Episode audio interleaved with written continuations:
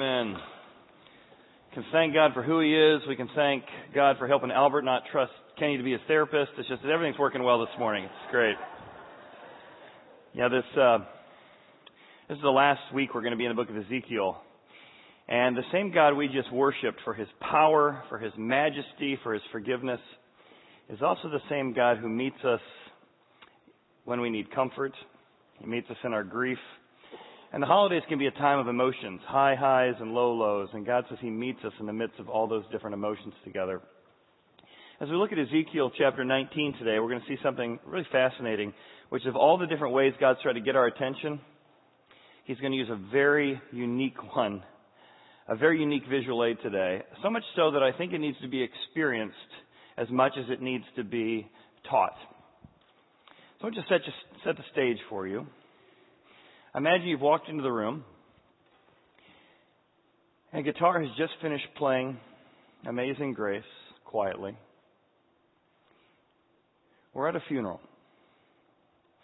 There are three caskets up here at the front.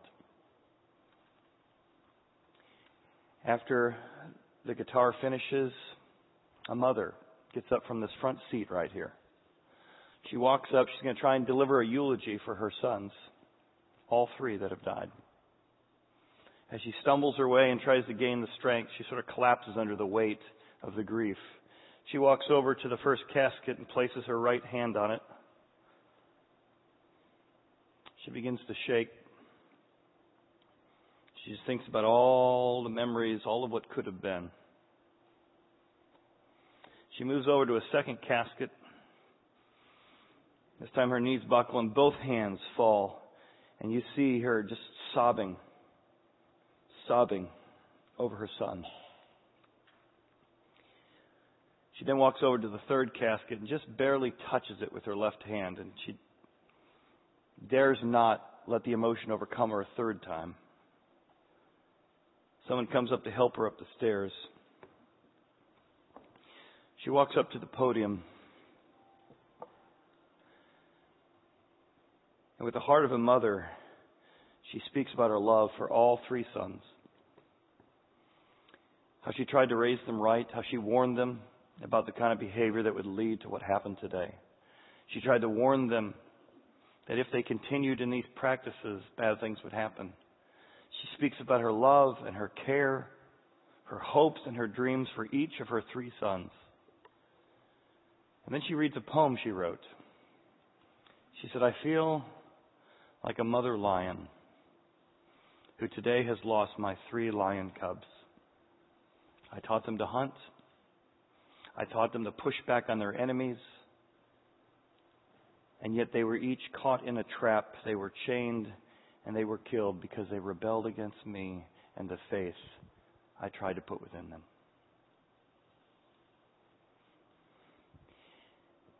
It's a lament. It's a grief. It's a grief overtaking a path that leads to destruction that all along the way we were warned about. And this is the visual aid God uses in Ezekiel chapter 19. A mother lion with three lion cubs that have died. And the grieving mother, because the chapter begins with these words Moreover, Ezekiel, take up a lamentation an expression of grief for the princes, the three kings, your three sons who have died. And say, moreover, take up a lamentation, a heaviness of grief for the princes of Israel, and say, What is your mother? She is a lioness. And what God is going to try and communicate here is we've heard about him as a strong, courageous, a tower, one who can help you face the fear. But here in the visual aid he uses, he uses the description of a mother's heart, a lioness. And he says, I am a heavenly father, no doubt, but I want you to know that what's beating inside your father's chest is a mother's heart. There is a mother's heart beating inside your father's chest who wants to warn you who wants to protect you, who wants to cherish you, who wants to keep you from danger, who wants to tell you when you begin to wander off the right path, please come back. I don't want to be speaking words at your funeral. I want to celebrate every stage of your development instead. And I think what this lioness wants to communicate to her cubs is what God wants to communicate to his people through this visual aid.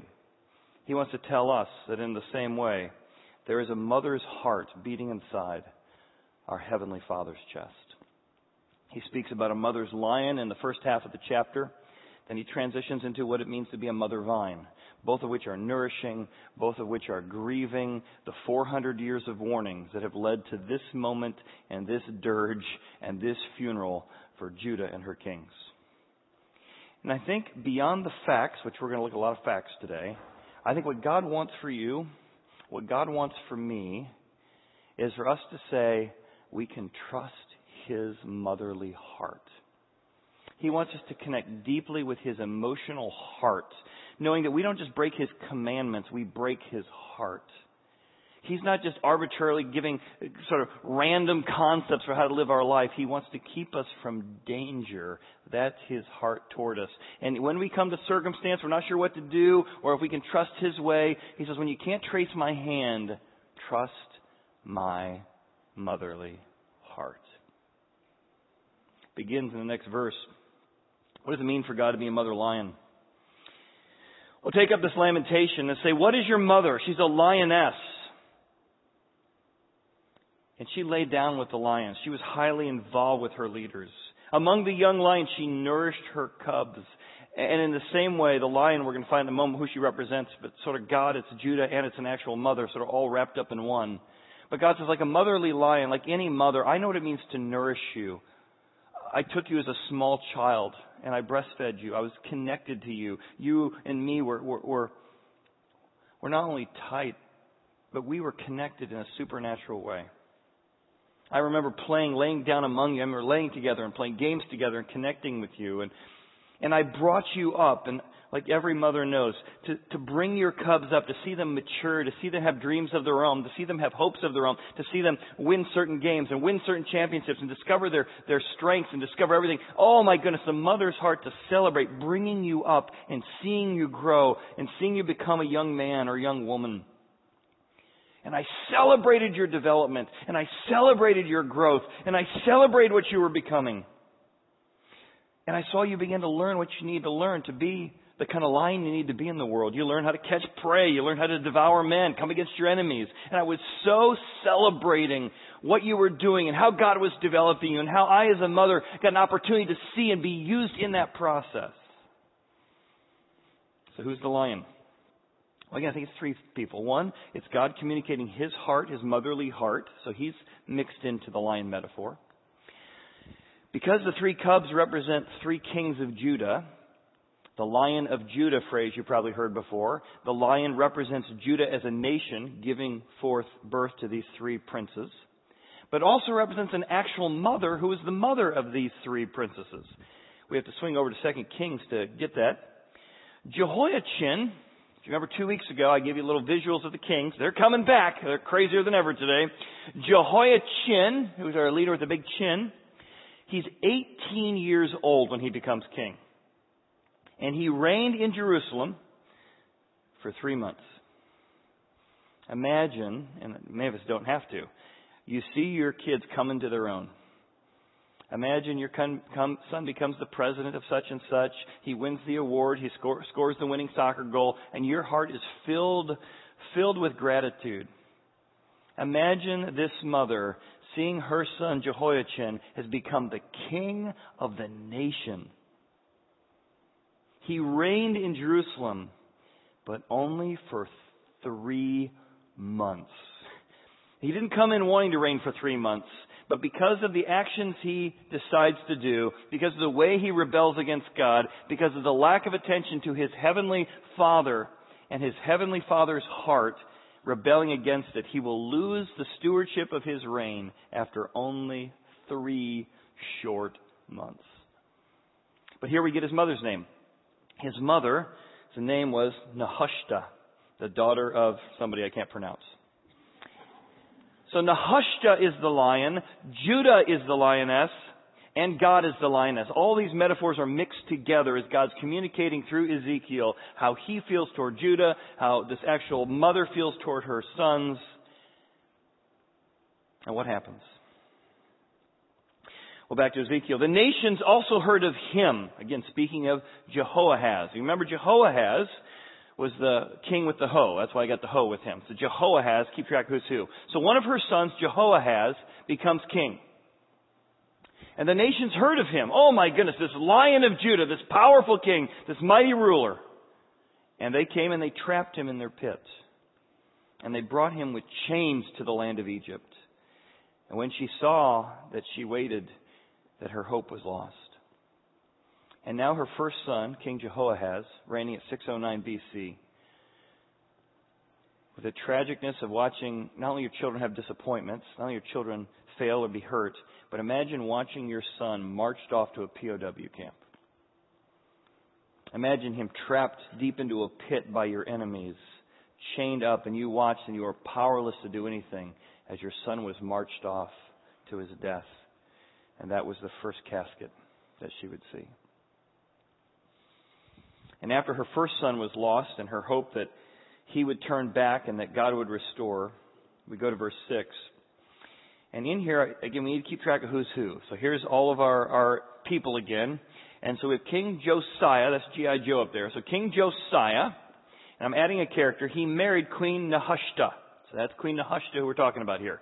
She had three sons, King Jehoahaz with the hoe, King Jehoiakim, who's not going to be mentioned in today's passage, and King Jehoiachin, who's got the big chin. Alright?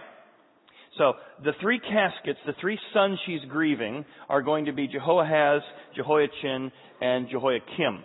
And we'll also find her brother is involved in this passage in a second. I won't go deeper than that. That's all you need to know. We just talked about Jehoahaz. He's been marched off to Egypt in a pit. And now we're going to transition over to the next one to reign was Jehoiachin. So she took another of her cubs Again, this is God giving the leader. This is the nation of Judah giving another one of her leaders. And this is Nehushta giving another one of her sons into leadership. And made him a young lion. He roved among the lions and became a young lion. And again, she's got the hope, the excitement of watching someone develop in their faith, develop in their skills. He learned how to catch prey. He learned how to fight his enemies and devour men. He knew their desolate places. He knew their weak spots. He knew how to, to wage war and wage waste against the cities of his enemies. The land with its fullness was desolated by the noise of his roaring. It was a powerful leader. When he roared, there was fear in the land. We had a strong leader amongst us. Then the nations set against him. Then, because he rebelled against God and because he rebelled against God's commands, God allowed other nations to come in around him. From all the providences on every side, he was literally boxed in. And they spread their net over him, and he was trapped also in their pit. And they pulled him out of the pit, and they put him in a cage, and they chained him, that his voice would no longer be heard on the mountains of Israel. And Jehoiachin, who is reigning in Judah, will be chained up, locked up, and he too will be escorted to Babylon or he will be imprisoned because of his inability to obey God and take the consequences of discipline of living under the Nebuchadnezzar, the, the king of, of Babylon, King Nebuchadnezzar.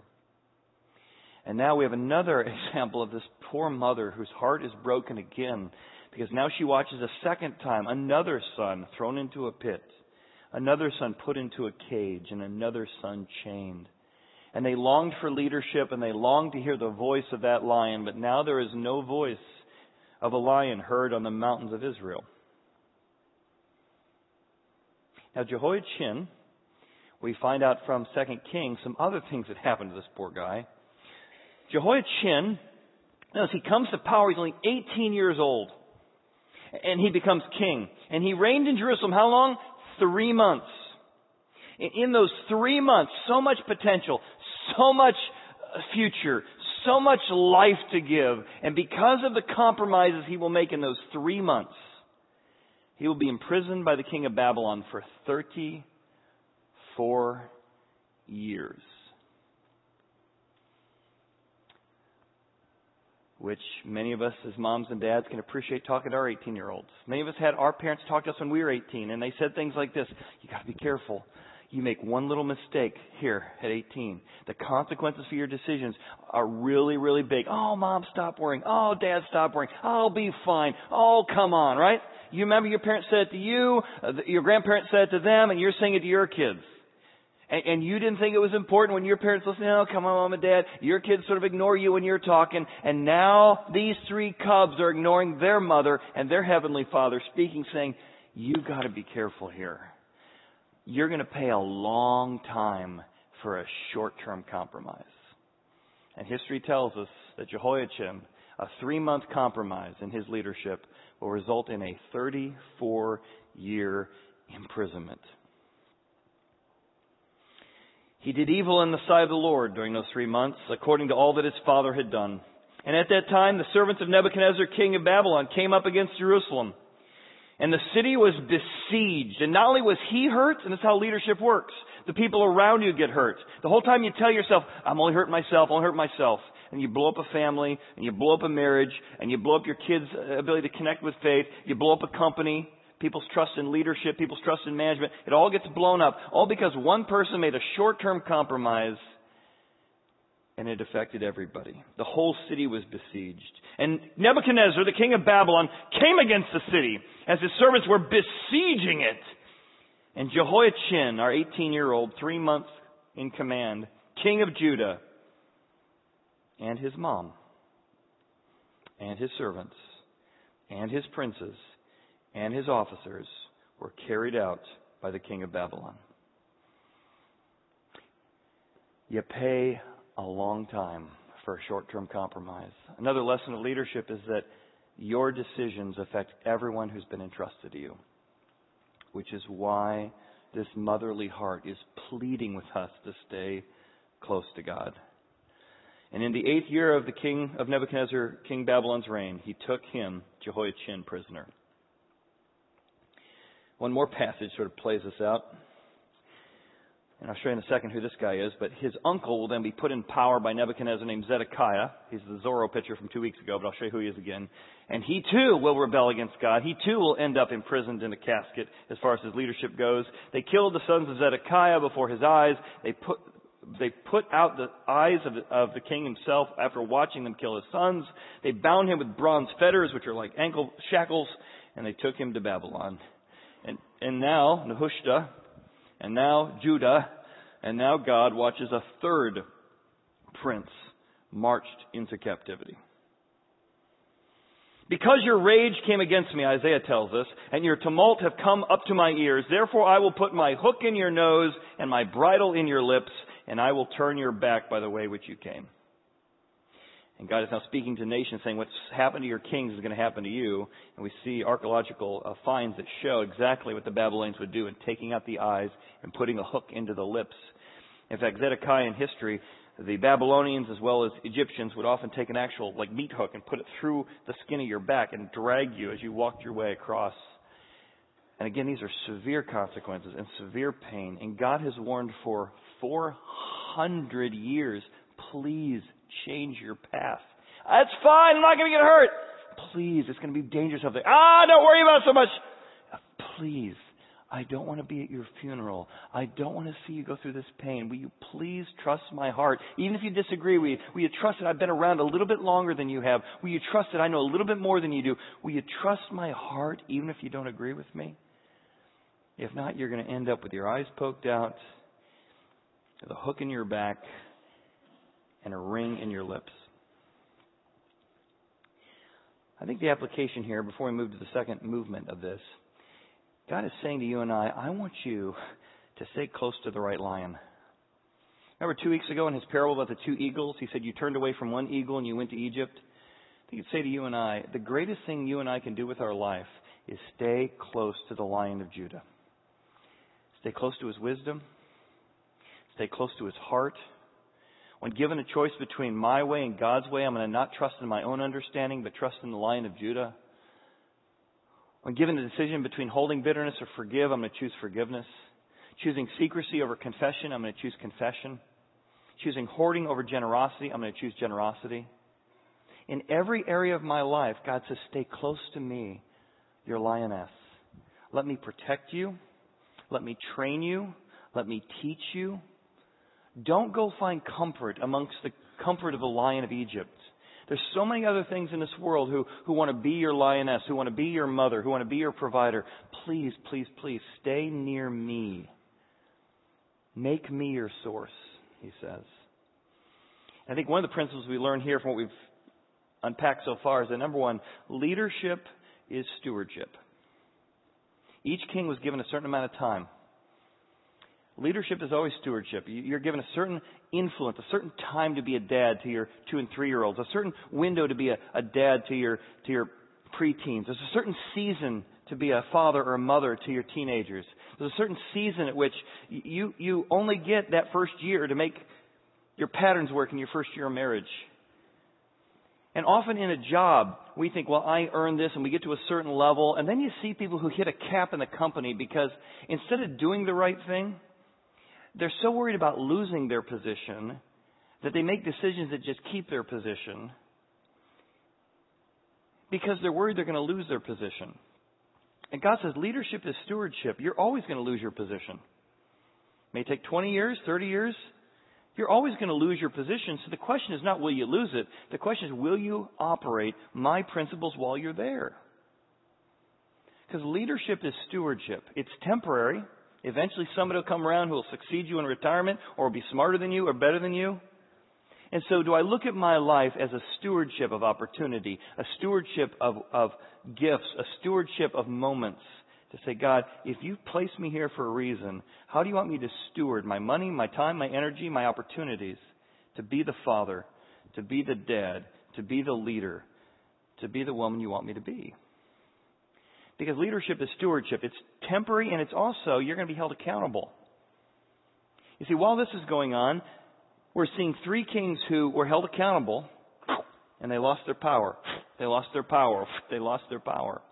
Meanwhile, over in Babylon, Nebuchadnezzar is learning the same thing from Daniel, who says, if you don't acknowledge God, he's going to take your sanity from you. And he gets Vivanthropia, which is a, he acts in and thinks he's a cow for many years until he acknowledges God. And God rips his stewardship of leadership from him. And then he acknowledges God. God gives him another window of stewardship. And then he becomes very, very arrogant. And they're, they're in their fortified city one day thinking no one can break into the Babylonian city. The walls were thick. They had over a year's supply of food. They built their city on top of a river, so they had a regular area for water, for dumping waste. They said this place was impenetrable. And then at this one party one day, God appears to the king of Babylon to talk about his stewardship of opportunity and with a giant hand writes on the wall, mene, mene, tekel upharsin, which means your stewardship has been weighed. The way you've managed your life has been weighed by the courts of heaven, and you've been found wanting. And therefore your kingdom will be divided and taken from you. To which, in the fear and awe of this giant hand in the room, they said to themselves, Yeah, but no one can conquer our city. Maybe one day we'll lose it, but no one breaks into Babylon. Little would they know that what God predicted, history records that within 24 hours they would lose the city. How? Leadership is stewardship. God raises kings and he takes down kings. 20 years earlier, the Persians had been diverting the river. 20 years earlier.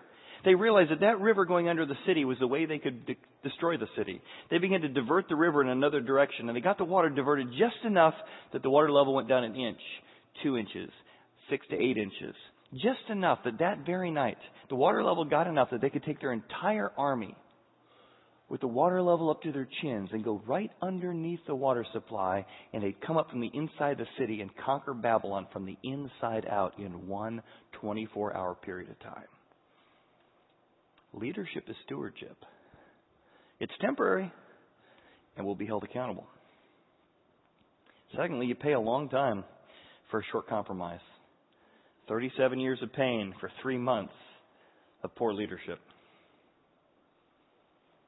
Then lastly, he makes a transfer. He's still using the mother metaphor, but he moves from the mother metaphor of a, a lion to the mother metaphor of a vine. He says, Your mom provided so well for you. And notice the metaphor sort of mixes in here as he mixes the two. Your mother was like a vine.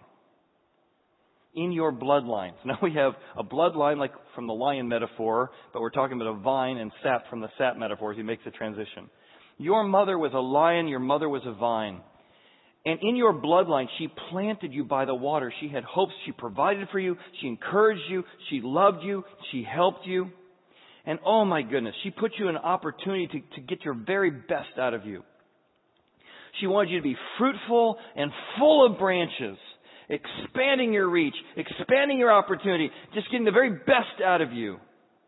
Those represent Judah also, her kings, her leaders, her opportunities. God made him a choice vine to bless the world because of the many waters. God provided by putting you in the right place, by providing you with everything that you needed. This is the kind of mother our Heavenly Father is. And with that, this vine metaphor, she's moving in and talking about having lost Jehoahaz, having lost Jehoiachin, the Babylonians are like, we'll pick a leader. So they came over to the family line of Nehushta, and they said, we'll pick somebody from your family tree, but no longer we use your sons. So Nehushta's brother, Prince Zedekiah, and they called him prince rather than king because he was appointed by the Babylonians. So now Zedekiah, who I have looking like Zorro, who eventually has his eyes poked out, as we saw in Second Kings, he is appointed prince under the oppression of Babylon. And Babylon basically says, Zedekiah, look at me. Let me tell you what happened to Jehoiachin. Should we go visit him in the dungeon? Should we go look at Jehoahaz? No, no, no. Will you do what I'm telling you to do? Will you operate the way I tell you to operate? Will you keep your word? Will you do what I'm saying? Yeah, I'll do what you're saying. But he doesn't.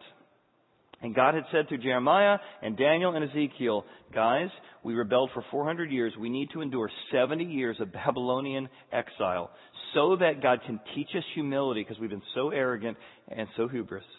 And God wants us to learn humility, but they just kept rebelling. So in this fine metaphor, we're talking primarily about Zedekiah, who reigns from 597 to 586. He makes it a lot longer. He learned some of the lessons, but not quite enough. The metaphor continues.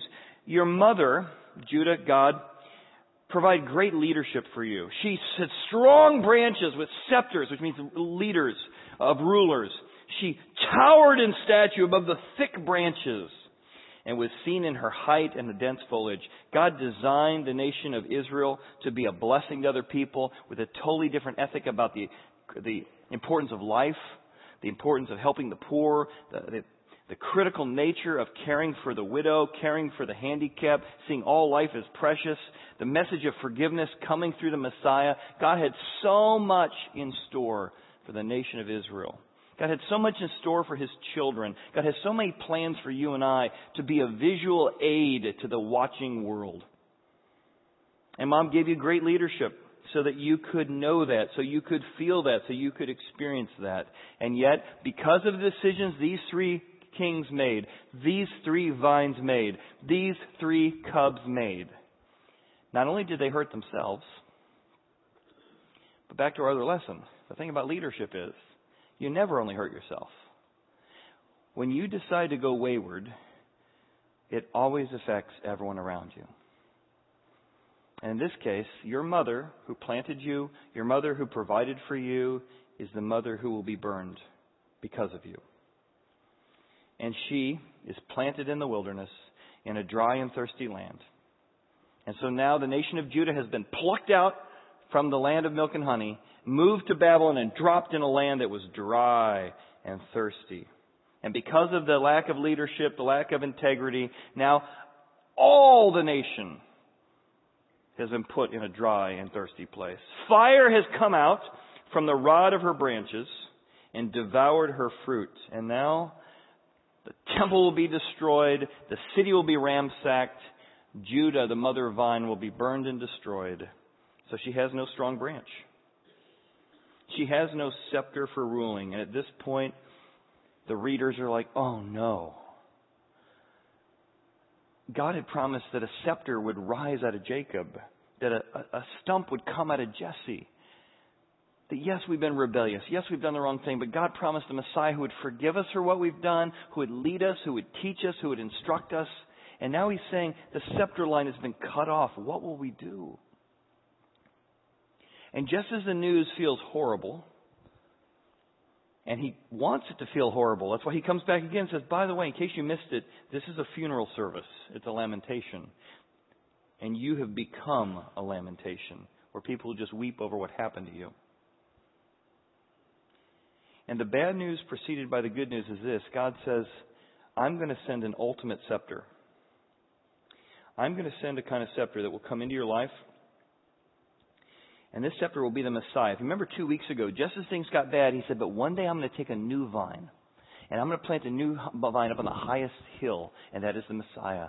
And that new vine will be able to bring life to, the, to death. That, that new vine, that Messiah that will come, will be the ultimate ruler. He'll be able to forgive you for your rebellious hearts. That vine that will come will be ultimate lion of Judah. And when that lion of Judah comes, the lion that you've longed for, the lion that you've hoped for, despite being cut off, I will hold a remnant. And from that remnant, I will plant the Messiah as a choice vine on the highest mountain. And he will bring the leadership and forgiveness you want if you will trust his heart. Which is why Jesus shows up. An amazing thing about Jesus is that he will always talk about his Father. Sometimes just read through the Gospels and just mark how many times he says Father. It's every other sentence when he talks. My Father and I are one. I got to trust my Father's heart. All that the Father has told me to do, I have come to do and accomplish. But in the midst of all the Father metaphors and descriptions, Jesus will stand before Jerusalem before going into his final week. And he will see their rebellion, rejecting him, rejecting God, and they're just about to lose their temple, just like Ezekiel said they were about to lose theirs. They're just about to lose their city and be ransacked by the Romans, even more than they already have. And Jesus will look out upon Jerusalem. And he doesn't reach into his pocket to pull out a father metaphor. He pulls out a motherly one. He says, Oh, Jerusalem. Oh, Jerusalem. How I long to gather you in my wings, like a mother hen gathers her chicks. There's a mother's heart beating in your father's chest. Oh, that you would trust me for forgiveness. Oh, that you would trust me for your decisions. Oh, that you would trust me for leadership. And Jesus wept over Jerusalem, knowing that because they weren't obeying God and weren't accepting His wisdom and accepting His advice, He too would attend their funeral as the temple was once again ransacked to 70 AD. I think the lesson that comes back to us is God says, Please, I don't want to attend your funeral. Will you trust my heart when you can't trace my hand? Will you see your life as a stewardship from me? Something that could be taken away at any moment and say, if I've really been gifted this leadership in my life, in my family, in my career, how can I manage what I've been given? How can I put God's principles and kingdom into my life in such a way to honor the stewardship He's given to me? See, there's a mother's heart beating in your father's chest. And God wants you to know Him not just as a heavenly father, but as a loving, cherishing, caring, play with the cubs kind of mom as well. So, three lessons. I want you to think about one as we leave today. Number one, leadership is stewardship. Do you see your life as stewardship? Do you realize that whatever season you're in, it's temporary and you're going to be held accountable? Two, you pay a long time for a short term compromise. And many of us, people don't know it right now, but you know that right now you're walking the line somewhere. And you're saying to yourself, I'm not going to fall. It's not that big a deal. Oh, maybe just a little bit. I'm not going to hurt anyone but myself. Nobody knows about it. And you're playing around with a short term compromise. So of you have already taken one step into that compromise. And God is saying to you, please listen. Please, I know it's not a big deal But that little bit of fudging, that little bit of lying, that little bit of compromise that you're dangling with, you're going to pay a long time. It's a long fall from here.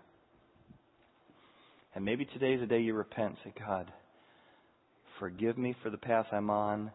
Thank you for the reminder that there's a funeral at the end of this road that you want to rescue me from. God, I want to come back and be close to the Lion of Judah, whose arms are open wide to forgive us, to love us, to embrace us, and protect us. Or lastly, maybe the lesson you need to learn is that lie that we all tell ourselves, I'm only hurting myself, is not true. It's just not true.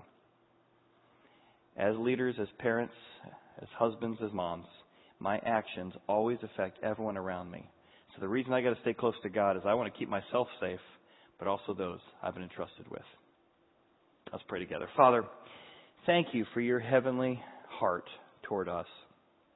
God, will you teach us how to love you the way you love us?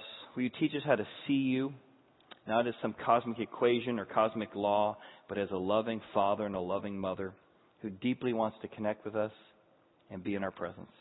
We ask these things in Jesus' name. Amen. Amen. Thanks for being with us today. We are done with Ezekiel. You have to cover the other 24 chapters yourself, and we'll see you next week as we're in the book of Hebrews together for Christmas.